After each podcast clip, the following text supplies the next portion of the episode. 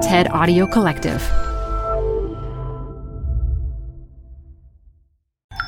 This TED Talk features food entrepreneur and investor Matilda Ho, recorded live at TED 2017. This show is brought to you by Schwab. You're here to keep a pulse on environmental trends. Well, now you can invest in what's trending in electric vehicles, renewable energy, water sustainability, and more with Schwab investing themes. It's an easy way to invest in ideas you believe in. Schwab's research uncovers emerging trends, then their technology curates relevant stocks into themes.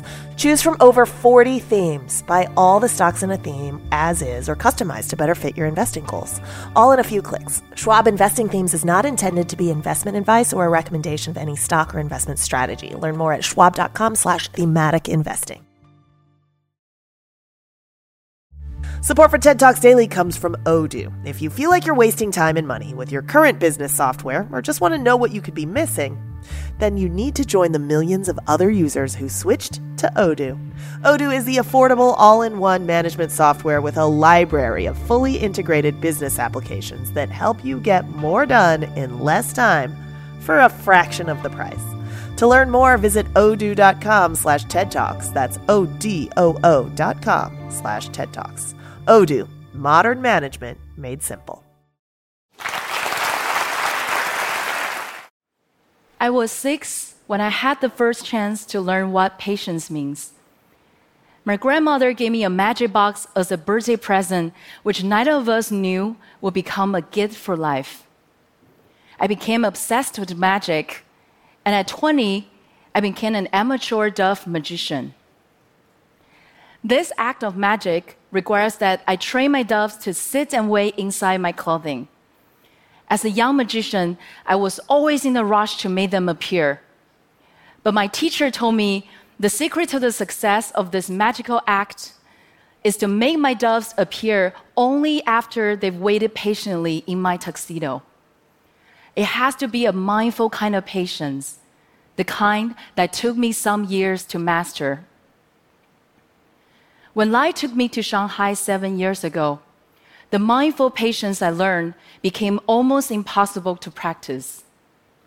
In China, where everyone and everything is in a hurry, you need to outperform over 1.3 billion other people to build a better life. You hack the system, bend the rules, circumvent the boundaries. It is the same when it comes to food, except that when it comes to food, impatience can have dire consequences.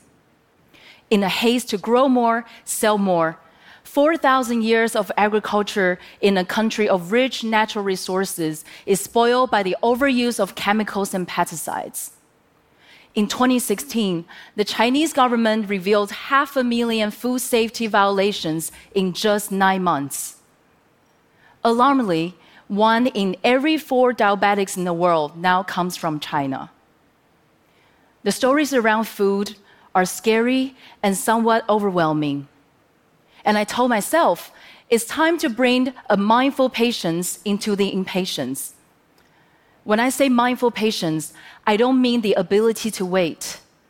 I mean knowing how to act while waiting. And so, while I wait for the day when a sustainable food system becomes a reality in China, I launched one of China's first online farmers market to bring local, organically grown produce to families. When we went live 18 months ago, the food we could sell then was somewhat dismal. We had no fruit and hardly any meat to sell, as none that we sent to the lab passed our zero tolerance test toward pesticides, chemicals, antibiotics, and hormones. I told our very anxious employees that we will not give up until we've met every local farmer in China. Today, we supply 240 types of produce from 57 local farmers. After almost one year of searching, we finally found chemical free bananas grown in the backyard of villagers on Hainan Island. And only two hours away from Shanghai, on an island that even Google Maps does not have coordinates for, we found a place where cows eat grass and roam free under the blue sky. We also work hard on logistics. We deliver our customers' orders in as fast as three hours on electric vehicles. And we use biodegradable, reusable boxes to minimize our environmental footprint. I have no doubt that our offerings will continue to grow, but it will take time. And I know a lot more people are needed to shape the future of good food. So last year, I founded China's first food tech accelerator and VC platform to help startups to shape the future of good food the way they want. Be that through using edible insects as a more sustainable source of protein or using essential oils to keep food fresh for longer.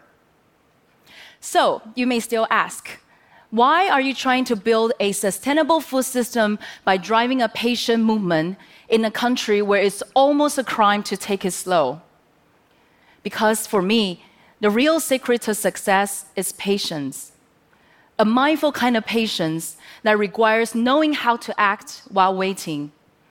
The kind of patience I learned with my grandmother's magic box. After all, we do not inherit the earth from our ancestors, we borrow it from our children. Thank you. For more TED Talks, go to TED.com.